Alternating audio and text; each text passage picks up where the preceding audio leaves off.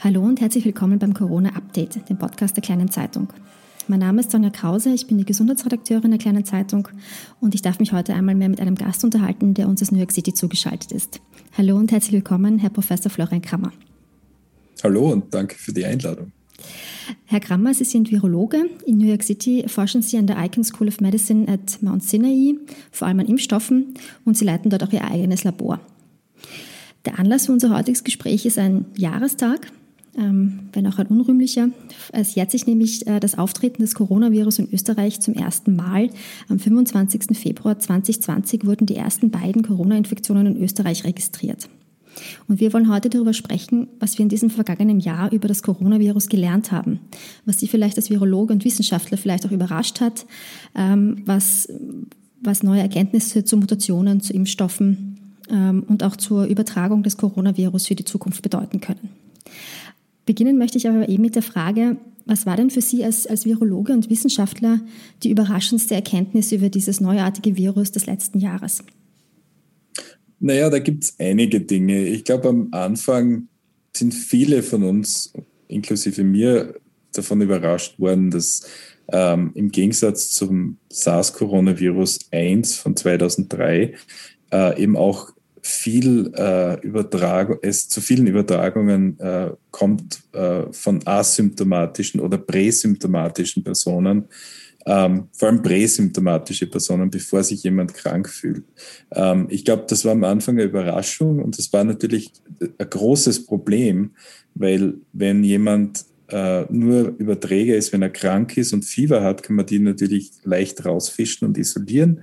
Aber wenn man sich gesund fühlt und äh, eigentlich keine Beschwerden hat, äh, ist es schwierig, äh, diese Leute zu identifizieren. Das war am Anfang überraschend und problematisch. Das ist nach wie vor problematisch. Ähm, die andere Überraschung für mich persönlich äh, war das Auftreten dieser Varianten jetzt, weil wir wissen, dass Coronaviren eigentlich recht langsam mutieren verglichen mit anderen RNA-Viren. Und das sind doch Varianten, die wahnsinnig viele Mutationen haben. Äh, da können wir nachher vielleicht auch noch drüber sprechen, wie die vielleicht entstanden sind. Aber das ist schon überraschend. Was da auch überraschend ist, ist, dass äh, viele dieser Mut äh, der Varianten ähnliche Mutationen tragen. Also da gibt's äh, man nennt das konvergente Evolution. Und das ist sehr interessant und, und überraschend. Also wenn Sie mich vor sechs Monaten gefragt hätten, hätte ich wahrscheinlich gesagt, ich glaube nicht, dass sich das Virus so schnell verändert.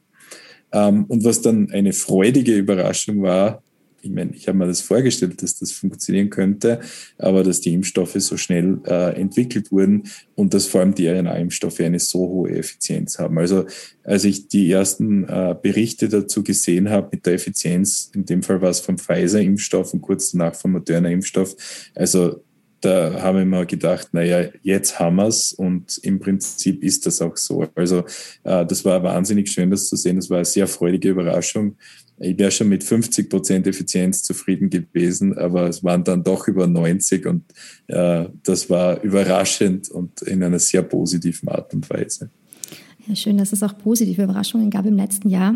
Aber Sie haben schon ein, ein Stichwort gegeben, ähm, über das ich mit Ihnen auch äh, sprechen möchte, weil es momentan ähm, alle Hoffnungen darauf, dass es ein baldiges Ende dieser Pandemie geben könnte, zumindest ähm, ins Wackeln bringt oder ein bisschen äh, fraglich erscheinen lässt, nämlich das Auftreten dieser besorgniserregenden Mutationen. Ähm, da gibt es eben diese Variante aus Großbritannien, dann äh, ist jetzt auch aufgetaucht südafrikanische Variante, brasilianische Variante. Ähm, die bereiten Experten ja große Sorgen. Teilweise sind sie ansteckender als das ursprüngliche Virus können, und sie können im Fall von der südafrikanischen und der brasilianischen Variante auch unser Immunsystem austricksen Entschuldigung, äh, und damit die Wirksamkeit von Impfungen stören. Und jetzt sprechen viele Experten schon davon, dass wir am Beginn einer neuen Pandemie stehen. Teilen Sie diese Einschätzung und, und was bedeutet das? Was hat sich jetzt so grundlegend verändert durch diese neuen äh, Varianten? Ja, ich glaube, man muss die Kirche da im Dorf lassen. Also von einer neuen Pandemie würde ich nicht sprechen. Äh, ich habe nach wie vor einen sehr positiven Ausblick aufs nächste Jahr und äh, natürlich komplizieren diese Varianten Dinge, äh, aber sie sind nicht das Ende der Welt. Also man muss da auch unterscheiden, über welche Variante wir sprechen und über welchen Impfstoff. Ähm, wie Sie gesagt haben, es gibt äh, drei, die momentan äh, als problematisch erscheinen. Die eine ist eben in Großbritannien aufgetaucht, die nennt man B, B117. Die ist infektiöser. Es gibt momentan eigentlich keinen Hinweis darauf, dass die irgendwie schwer zu, zu vermehrt, vermehrt zu schweren Krankheitsverläufen führt. Also die dürfte ungefähr gleich sein, was die Pathogenizität äh, betrifft, wie, äh, wie das normale SARS-Coronavirus-2, wir nennen das Wildtyp. Ähm, aber sie ist äh, infektiöser. Die Schätzungen sind momentan, dass es 35 Prozent infektiöser ist. Klingt nicht nach viel, aber wenn man viele Fälle hat und sich das ausbreitet, übernimmt das natürlich eine Population. Das Schöne an dieser Variante ist, dass die Impfstoffe gut zu wirken scheinen. Äh, das trifft auch auf den AstraZeneca-Impfstoff zu, der jetzt in Österreich verwendet wird. Ähm, also alle drei Impfstoffe, die in Österreich verwendet werden, funktionieren gut gegen diese britische Variante. Und das ist auch diese, die Variante, die in Österreich am häufigsten vorkommt momentan. Äh, die hat das Infektionsgeschehen noch nicht übernommen. Es gibt nach wie vor genügend äh, vom sozusagen Wildtyp, vom, von, der, von den alten äh, SARS-Coronavirus-2-Viren. Aber ja, also da muss man sich momentan im Großteil von Österreich äh, keine Sorgen machen, dass die Impfstoffe nicht funktionieren. Dann haben wir noch eine, eine zweite Variante, die eben in Südafrika äh, zuerst detektiert wurde, die nennt sich B1351. Äh, die ist besorgniserregender, nicht weil sie jetzt äh, schwere Infektionen hervorrufen würde oder weil aus, aus anderen Gründen, aber die ist auch eben auch infektiöser. Da weiß man noch nicht genau, wie viel infektiöser. Die hat das Infektionsgeschehen in Südafrika innerhalb von zwei bis drei Monaten komplett übernommen. Und wir wissen, dass die weniger gut neutralisiert wird äh, von Seren, von Leuten, die schon SARS-Coronavirus-2 hatten, äh, beziehungsweise auch von Seren äh, von Geimpften. Ähm, und da haben wir jetzt schon Daten zur Impfstoffeffizienz gegen diese Variante. Und zwar von einigen Impfstoffen.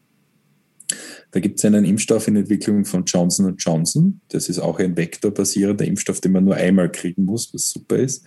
Ähm, und äh, äh, der Impfstoff hatte eine Effizienz äh, von 72 Prozent in, in den USA, wo eben die Varianten momentan kein Problem darstellen. In Südafrika, wo eben diese Variante jetzt vorherrscht, hatte der eine Effizienz von 57 Prozent. Das heißt, da gab es einen Abfall, aber er wirkt nach wie vor auch gegen die Variante. Bisschen weniger gut, aber durchaus noch. Also Ähnliches hat man gesehen beim Impfstoff von der Firma Novavax. Das ist ein Proteinimpfstoff. Äh, der Impfstoff hatte gute Effizienz gegen die britische Variante und die normalen Varianten. Ähm, von etwa 90 Prozent im Durchschnitt. Und dann hat man gesehen, der wirkt noch zu 60 Prozent gegen die äh, südafrikanische Variante. Das ist gut. Ähm, und bei den RNA-Impfstoffen hat man keine Effizienzdaten, einfach weil die Phase 3-Studien früher durchgeführt wurden. Ähm, aber man sieht, dass die, die neutralisierenden Antikörpertiter, also die Antikörper, die an das Virus binden und das im Prinzip unschädlich machen, äh, geringer sind. Aber sie sind nicht weg. Also man nimmt an, dass die Effizienz da auch etwas so runtergehen wird, wie man das jetzt bei Novavax oder Janssen äh, J&J sieht. Kann sein, dass das von 95 auf 70 Prozent runtergeht oder auf 60 Prozent. Das würde ich erwarten. Also auch eigentlich vermutlich kein Problem. Der einzige Impfstoff, wo man jetzt einen Unterschied sieht, ist der AstraZeneca-Impfstoff der eben gegen die britische Variante gut funktioniert, aber gegen diese südafrikanische Variante jetzt eigentlich nicht mehr funktioniert. Aber wie gesagt, das ist im Großteil von Österreich äh, kein Problem, weil eben der Großteil der Varianten oder der Viren, die unterwegs sind, äh, nicht die südafrikanische Variante sind. In Tirol ist das ein bisschen anders. Da gibt es momentan einen größeren Prozentsatz der, Brit äh, der südafrikanischen Variante. Es ist aber nach wie vor so, dass der Großteil der Infektionen vom, vom normalen SARS-Coronavirus 2 verursacht werden in Tirol. Und es macht deshalb genauso Sinn, auch wenn man in Tirol ist, äh, sich mit, äh, mit dem AstraZeneca-Impfstoff impfen zu lassen, wenn man, wenn man den kriegt. Also würde ich auf keinen Fall davon abraten. Ähm, und dann haben wir noch eine brasilianische Variante, die der südafrikanischen sehr ähnlich ist. Da gibt es aber noch wenig Daten. Ich würde aber annehmen, dass es ähnlich, ähnlich aussieht wie mit der südafrikanischen. Also das ist ungefähr, was da momentan los ist. Ja, vielen Dank für diese, für diese Auflistung. Ähm, einhaken möchte ich beim Thema AstraZeneca-Impfstoff. Da gibt es in Österreich, ähm, gerade in der Bevölkerung und auch in der Ärzteschaft, große Skepsis gegenüber diesem Impfstoff, ähm, auch in Bezug auf diese Daten, die jetzt zu, zur Wirksamkeit gegenüber der südafrikanischen Variante publiziert wurden. Wie belastbar sind diese Daten denn jetzt schon? Also ich habe da gelesen, dass, ähm, dass das doch eine relativ kleine Studiengruppe nur war, mit nur sehr jungen Leuten. Also ist das jetzt schon der Beweis dafür, dass AstraZeneca quasi wirkungslos ist gegen diese südafrikanische Variante oder wie bewerten Sie diese Daten? Äh, nein, also wie Sie sagen, es ist eine relativ kleine Studie. Die Daten sind schon äh, sehr interessant und, und natürlich äh, besorgniserregend. Was die zeigen, ist, dass der Impfstoff recht wirkungslos ist gegen leichte und mittelschwere Infektionen. Ähm, was man nicht sagen kann momentan ist, ob er gegen schwere Infektionen hilft. Äh, ganz einfach, weil es da wenig schwere Infektionen in der Studie gab, beziehungsweise äh, kann man da keine Aussage treffen. Und es ist anzunehmen, dass der Impfstoff gegen schwere Infektionen schon schützen wird. Äh, das sieht man bei vielen Impfstoffen, dass der Schutz gegen schwere Infektionen meistens um einiges besser ist als der Schutz gegen, gegen einfach nur leichte oder asymptomatische Infektionen. Ähm, also, wie gesagt, natürlich braucht man da mehr Daten, aber andererseits äh, kann man von der Datenlage, die man momentan hat, äh, schon extrapolieren und sagen, dass der, der AstraZeneca-Impfstoff gegen diese Variante äh, weniger gut wirkt. Aber wie gesagt, man muss das im Auge behalten. Wenn ich jetzt ein Arzt in Graz bin, ähm, ist die Chance, dass ich mich mit dieser Variante infiziere, sehr, sehr gering. Und die Chance, dass ich, die Chance, dass ich mich mit den normalen Varianten infiziere, ist sehr hoch. Und davor schützt aber der AstraZeneca-Impfstoff doch recht gut. Also jetzt zu sagen, na ja, ich warte jetzt, ich lasse mich nicht mit AstraZeneca impfen, weil ich warte auf was Besseres, das macht überhaupt keinen Sinn. Okay. Ähm, Sie haben es auch schon angesprochen, dass es auch ein, ein, offensichtlich ein Problem gibt mit dieser südafrikanischen Variante, was Leute betrifft, die bereits eine Erkrankung durchgemacht haben. Ich habe da heute gerade gelesen, es ist ein Fall publiziert worden von einem Patienten, der schon eine Covid-Erkrankung durchgemacht hatte und dann noch einmal sehr schwer erkrankt ist aufgrund dieser südafrikanischen Mutante. Ähm, das heißt, äh, könnte auch eine Gefahr darstellen für alle Leute, die jetzt schon Antikörper haben? Oder wie, wie, wie, wie sicher sind da die Daten schon? Also grundsätzlich ist es jetzt so, es gibt mittlerweile sehr gute Daten, die wirklich zeigen, dass wenn man schon eine Infektion hatte, man sehr guten Schutz vor einer Reinfektion hat. Äh, mit sehr hoher Effizienz. Also da gibt es eine riesige britische Studie, die das zeigt, eine kleinere britische Studie, äh, US-amerikanische Studie. Ähm, Reinfektionen können aber passieren, die sind selten. Ähm, und natürlich, wenn man jetzt quasi eine Variante hat, gegen die äh, Antikörper, die man gebildet hat, weniger gut wirken, kann schon sein, dass das da zu einer erhöhten Rate von Reinfektionen kommt. Ähm, und natürlich, ich, ich äh, ich kenne den einen Fall, ähm, das ist natürlich schlecht, wenn es da jetzt zu einer schweren Infektion kommt bei der, bei der bei der Reinfektion mit dieser Variante.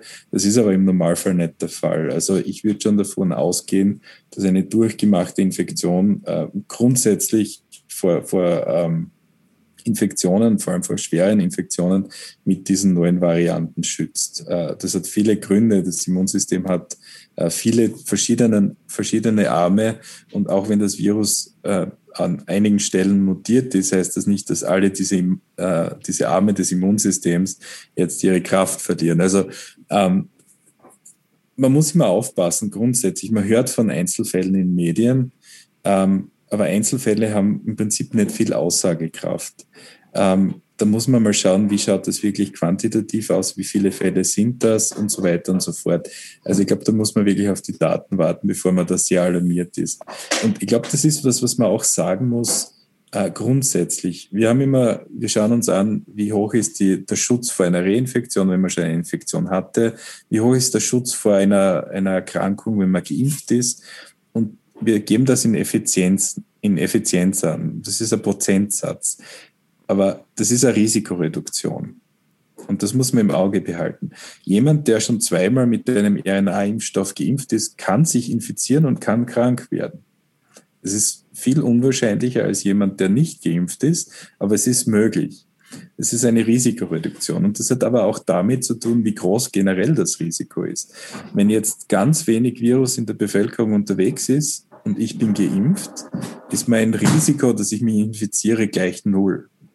Wenn aber jetzt ganz viel Virus in der, in der Bevölkerung unterwegs ist und äh, ich geimpft bin, ist mein Risiko reduziert, aber es ist durchaus noch ein Risiko da.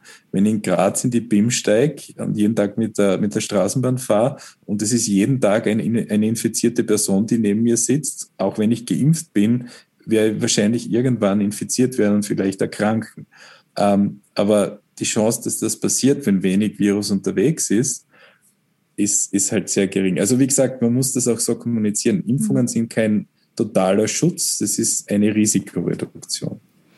Das ist ein wichtiger Punkt. Ähm, jetzt würde ich gerne dazu kommen, was Sie vorhin auch schon angesprochen haben, nämlich, dass es schon überraschend war, dass diese, dass diese mutierten Varianten so schnell auftreten und auch in dieser, ja, also in dieser starken äh, ja, Verschmelzung oder, oder, Zusammenkunft von so vielen Mutationen in innerhalb einer Variante. Also ich kann mich auch erinnern, ich habe mit im, im, Laufe des letzten Jahres mit sehr vielen Experten gesprochen, die gesagt haben, ja, SARS-CoV-2 mutiert, aber eben langsamer als zum Beispiel die Influenza und äh, dass es so, sich so verändert, dass die Impfungen wirkungslos werden, das ist eigentlich relativ unwahrscheinlich.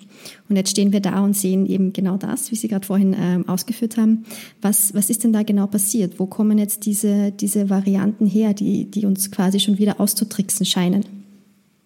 Ich möchte nur sagen, wirkungslos sind die Impfungen nicht. Also man sieht, dass die, die, die Impfungen, wo man es weiß, die meisten davon, also J&J und, und Novavax, eigentlich noch immer recht gut funktionieren. Aber es ist eine gute, ja. nein, nein, ich wollte es nur klarstellen. Ja. Ah, es ist eine gute Frage und es ist so, die meisten RNA-Viren, wenn die, das, wenn die ihr Genom im Prinzip replizieren, also quasi Kopien davon herstellen, machen die Fehler. Und sowas, so ein Virus wie Influenza macht viele Fehler und da kommt es halt zu vielen Mutationen. Ähm, zum Beispiel, wenn wir unser Genom äh, kopieren, ähm, dann gibt es da eine Korrektur, einen Korrekturlesemechanismus. Äh, da werden Fehler ausgebessert, weil Menschen, also wir wollen ja eigentlich nicht mutieren. ähm, und äh, Coronaviren sind eine Ausnahme in der Welt der RNA-Viren. Die haben so einen Korrekturlesemechanismus. Die sind eigentlich langsamer, wenn es ums Mutieren geht. Und man sieht das auch. Also man sieht, dass das, die Viren, die in der Bevölkerung normal zirkulieren, zwar Mutationen äh, akkumulieren, aber in einer recht langsamen Rate. Und jetzt kommen diese Varianten und die haben viel zu viele Mutationen. Und, äh, es ist unklar, wie die dazu kommen. Und äh, da gibt es eine Hypothese dazu. Und es lässt sich schwer überprüfen, aber wir haben eben Fälle, wo wir das auch sehen. Ähm, es kommt in gewissen Leuten, die äh, unterdrücktes Immunsystem haben, äh, manchmal zu äh, recht persistenten Infektionen. Das sind dann Leute, die über Monate infiziert sind. Und da gibt es eben gute Studien, wo man dann äh, sequenziert, immer wieder Proben nimmt. Also die Leute werden behandelt, äh, die werden im, im, besten Fall wieder gesund. Manche sterben leider natürlich. Ähm, aber man schaut sich dann an, wie, das, wie sich das Virus in dem Menschen verhält, wie sich das Genom verändert. Und in solchen Fällen äh, sieht man viele Mutationen. Und es ist nicht ganz klar, wie das passiert. Äh, und die Hypothese ist eben, äh, dass diese Varianten, die wir jetzt sehen, ursprünglich in, in Menschen entstanden sind, die eine persistente Infektion hatten und ein unterdrücktes Immunsystem. Ähm, wenn wir uns das anschauen in, in Patienten, wo man das eben weiß, äh, tauchen diese Mutationen äh, die wir jetzt in den Varianten sehen, eigentlich immer wieder auf. Also da gibt es eine Mutation auf der Position 484 und eine Mutation auf der Position 501. Äh, die sieht man dann in, in diesen Patienten auch und die sind jetzt in den Varianten auch aufgetaucht. Also das ist sehr spannend herauszufinden, wie das passiert. Ähm, und vielleicht, wenn wir es rausgefunden haben, kann man es in Zukunft verhindern. Aber man muss auch dazu sagen, es ist jetzt nicht ganz klar, äh, was da jetzt passieren wird mit diesen, äh, mit diesen äh, Varianten. Also das Interessante ist, dass die eigentlich alle die gleichen Mutationen aufweisen.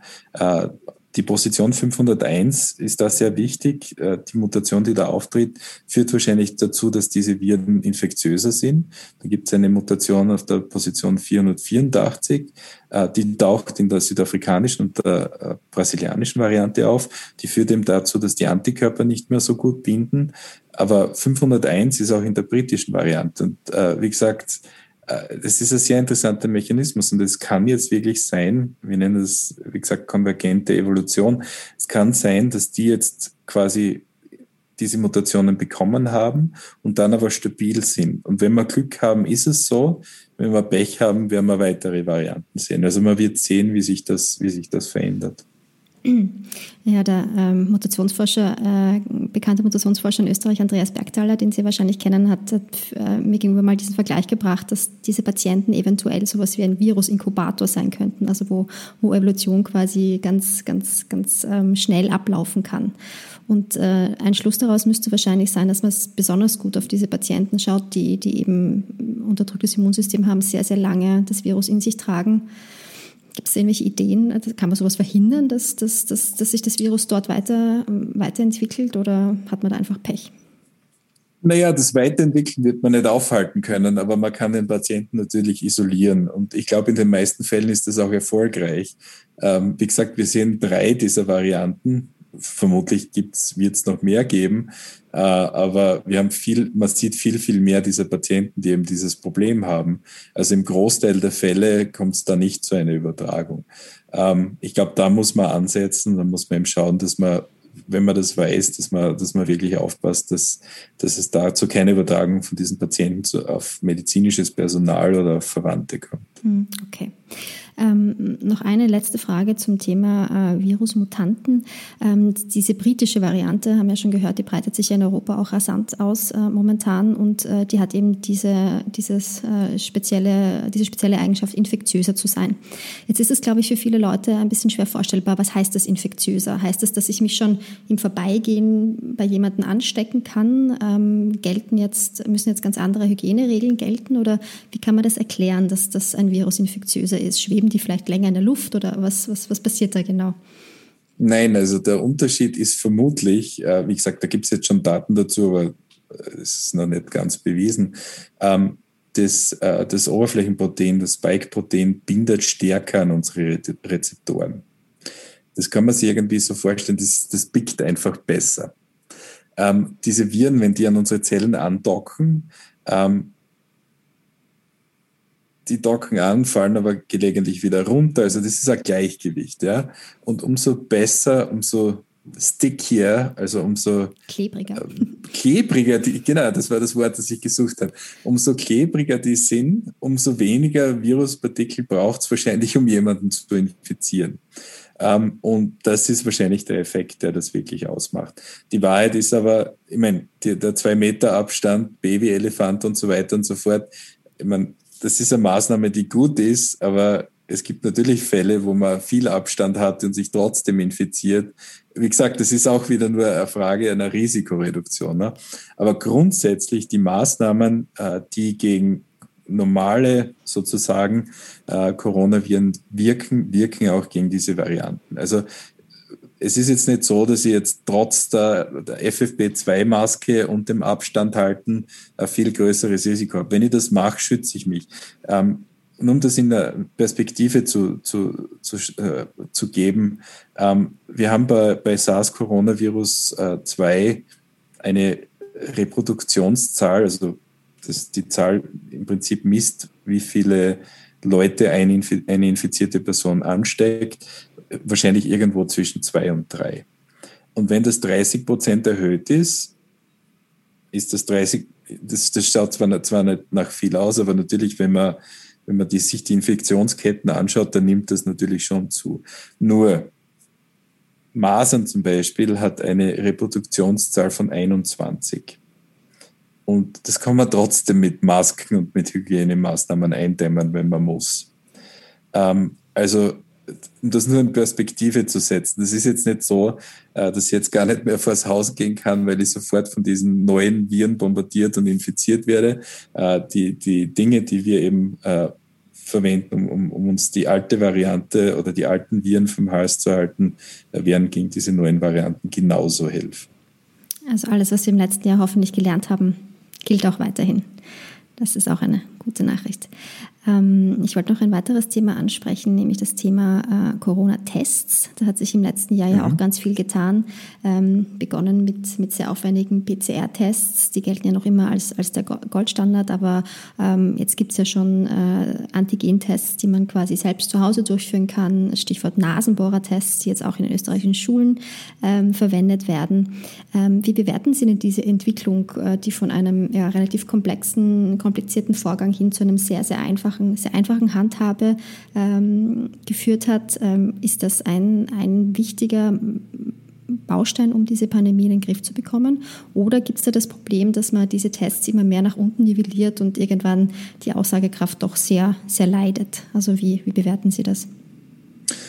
Naja, ich bin jetzt nicht der große Testspezialist, aber es ist natürlich so, dass äh, gewisse Tests ähm, besser funktionieren als andere, äh, bessere Sensitivität haben als andere. Die Antigen-Tests funktionieren, ähm, aber wenn man zum Beispiel einen negativen Antigen-Test hat, heißt das nicht, dass man nicht infiziert ist. Äh, es ist eine, eine gute Möglichkeit, um zum Beispiel, wenn man sie öfter testen lässt, um das zu monitoren, äh, PCR-Tests sind nach wie vor der Goldstandard, äh, um, um das rauszufinden. Aber auch die können äh, falsche Resultate liefern. Es ist eben so, das Problem beim Testen ist, ich glaube, grundsätzlich ist es gut, wenn man sich testen lässt, äh, wenn man Ergebnisse kriegt, äh, umso mehr man testet, umso mehr weiß man auch jetzt, was, was die gesamte Bevölkerung betrifft. Und ich glaube, äh, man sollte auf jeden Fall mitmachen. Äh, man muss aber im Auge behalten, dass es oft, dass es so sein kann, dass man sich zum Beispiel, dass ich mich heute infiziere, morgen negativ teste und übermorgen jemand ansteckt. Das ist möglich. Also man muss da immer ein bisschen aufpassen, wie man das dann bewertet. Aber grundsätzlich äh, finde ich es gut, dass, das, äh, dass die Tests äh, leichter zugänglich sind. Ähm, vor allem die, äh, die Tests, die wirklich weit in die Nase raufgehen, also in die Nasal Turbinates, in den Nasofaring pharyngealen Bereich sind sehr unangenehm. Ich glaube, das ist eine große Hemmschwelle für viele Leute. Wenn es da Alternativen dazu gibt, die, auch wenn sie weniger äh, sensitiv sind, funktionieren, das ist super. Und vor allem bei Kindern ist das ja schwierig anzuwenden. Also grundsätzlich sehe ich das Ganze als positive Entwicklung. Ähm, mein nächstes Stichwort wäre das Thema Pandemie-Eindämmung. Wir haben da ja im letzten Jahr sowas wie einen globalen Feldversuch gesehen. Es haben äh, viele Länder ganz unterschiedliche Strategien angewandt. Also es gab da diese, diese ganz harten Lockdowns, ähm, softe Lockdowns, es gab den schwedischen Weg, ähm, also es gab verschiedenste Ansätze, um dieses Pandemiengeschehen in den Griff zu bekommen. In Österreich werden zum Beispiel gerade Wochenend-Lockdowns äh, diskutiert. Hat sich für Sie so ein goldener Weg in der Pandemiebekämpfung herauskristallisiert im, im letzten Jahr? Der goldener Weg ist schwierig, aber da gibt es ein paar sehr interessante Dinge, die, die, die man da sagen kann. Ich meine, das erste ist natürlich, dass so, so äh, Länder wie Australien, äh, Neuseeland, ähm, aber teilweise eben auch Singapur oder Taiwan ähm, wahnsinnig gute Strategien entwickelt haben, um das Virus loszuwerden. Die haben es natürlich einfacher, wenn man Insel ist oder wenn man abgeschnitten ist von einem Land, ist es auf jeden Fall leichter, Ein- und Ausreisen zu kontrollieren und Einfuhr von Virus zu kontrollieren.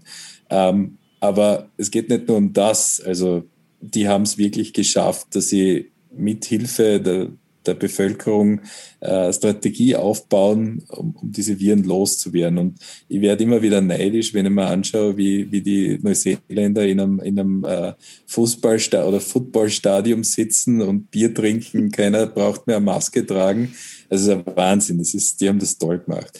Ähm, und das, das ist ein Modell, wie man das machen kann. Also das ist mit, mit Einbindung, Einbindung der Bevölkerung, mit kompetenten, äh, kompetenten Politikern, die auf Wissenschaftler hören und ähm, Gesamtkonzept, das dann einfach funktioniert hat. Das sind Demokratien. Dann gibt es den chinesischen Weg, der ist auch sehr interessant. Ähm, China ist natürlich keine Demokratie, äh, die gehen Dinge anders an und äh, die haben im, im Prinzip eine verpflichtende Corona-App sozusagen.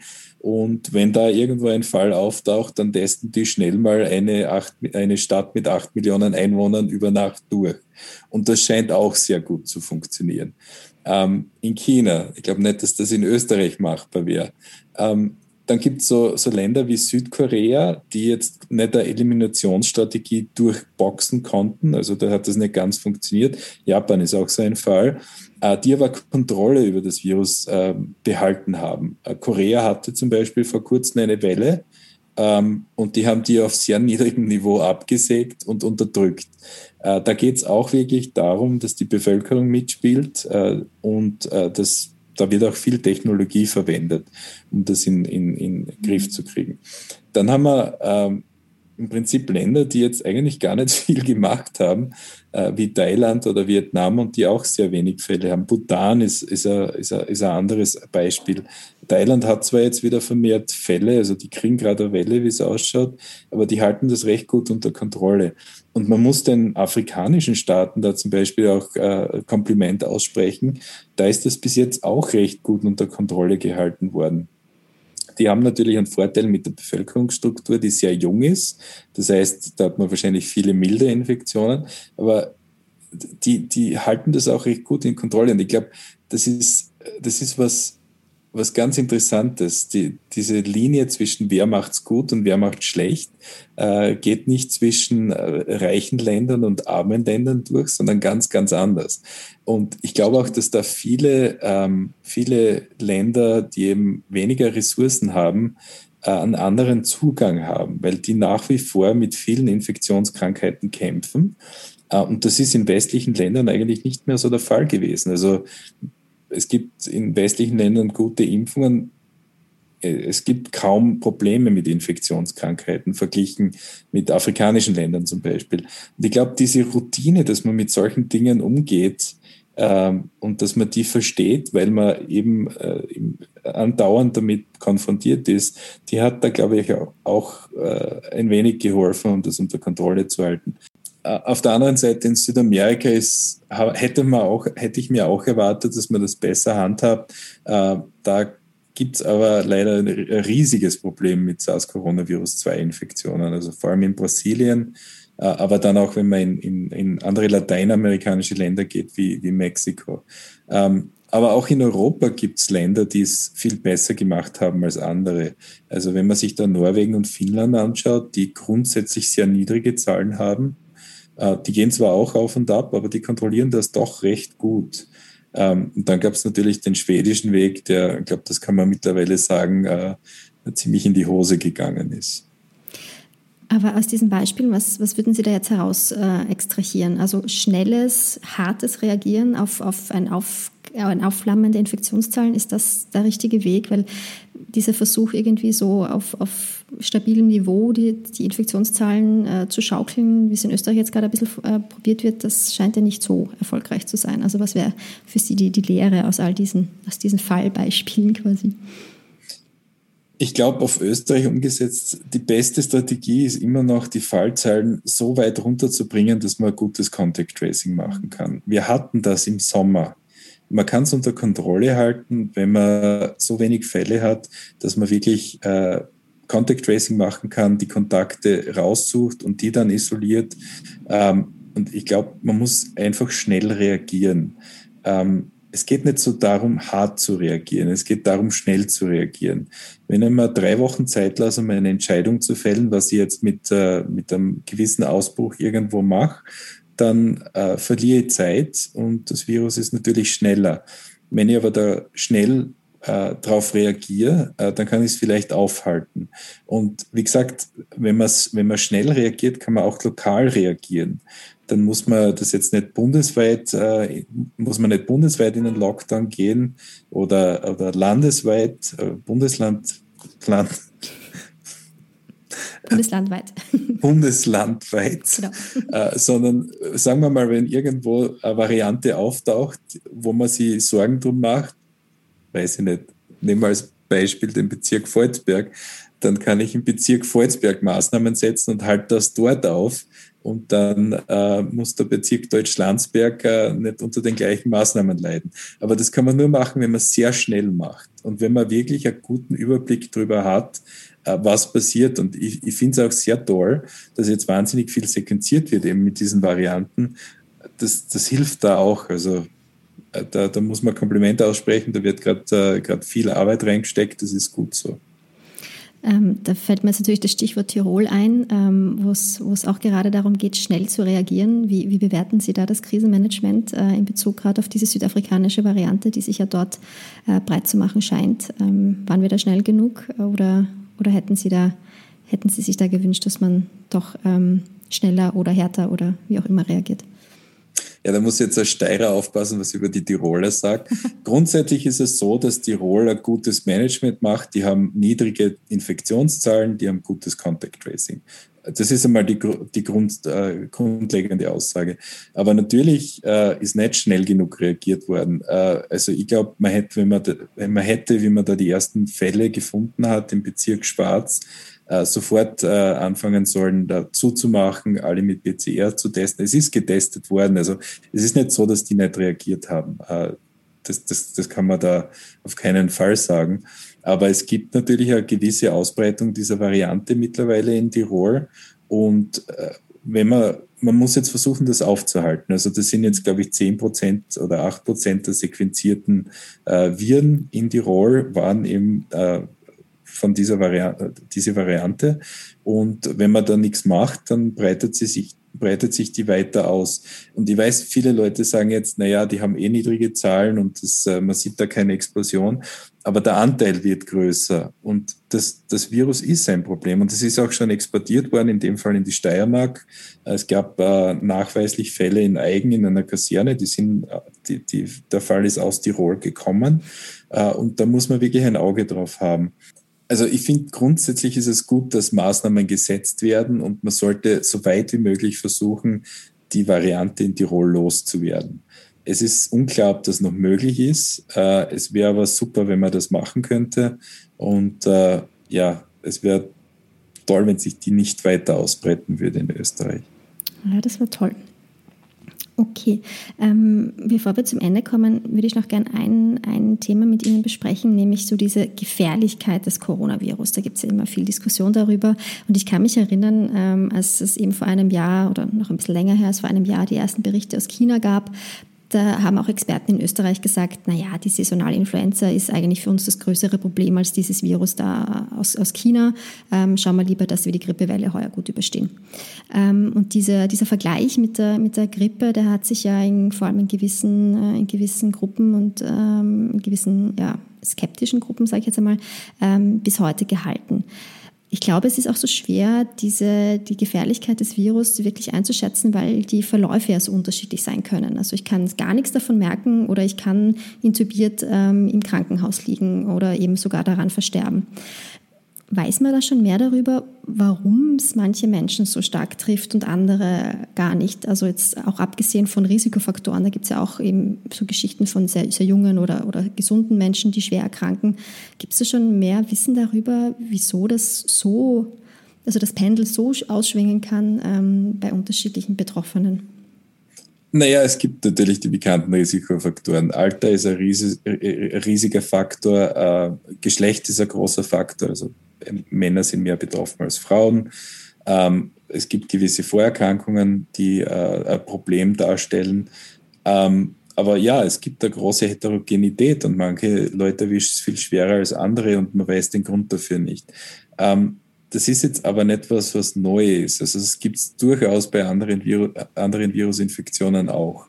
Bei manchen wie Ebola zum Beispiel gibt es das nicht. Äh, also wenn man Ebola hat, hat man ein Problem, so oder so. Ähm, aber es gibt durchaus viele Erkrank Viruserkrankungen, wo das auch auftaucht. Influenza ist ein gutes Beispiel. Äh, bei Influenza gibt es durchaus sehr milde Infektionen und dann gibt es Infektionen, die zum Tod führen. Also das ist nichts Neues. Äh, da spielen unterschiedlichste Faktoren wahrscheinlich mit rein. Und äh, ich kann momentan nicht sagen, dass wir das gut verstehen. Also das verstehen wir nicht besonders gut. Äh, es hat immer wieder Spekulationen darüber gegeben und auch Daten, dass zum Beispiel die Blutgruppe einen Unterschied macht, äh, wie viel Homo neanderthalensis Gen man trägt. Also wir haben ja als Europäer alle äh, Teile oder Gene von äh, Neandertalern in, in, unserem Genom. Ähm, die, die Daten, die man dazu hat, sind natürlich aussagekräftig, weil da geht es um, um sehr viele äh, Datensätze, sehr viele Erkrankungen, aber die, wie man das nennt, Effekt-Size ist sehr gering. Das heißt, äh, die Blutgruppen haben vielleicht einen Einfluss äh, auf welches Risiko man hat, aber der Einfluss ist sehr, sehr gering. Er ist messbar und signifikant, aber im Prinzip vernachlässigbar, weil er so klein ist. Also wir verstehen das in Wahrheit äh, noch nicht wirklich.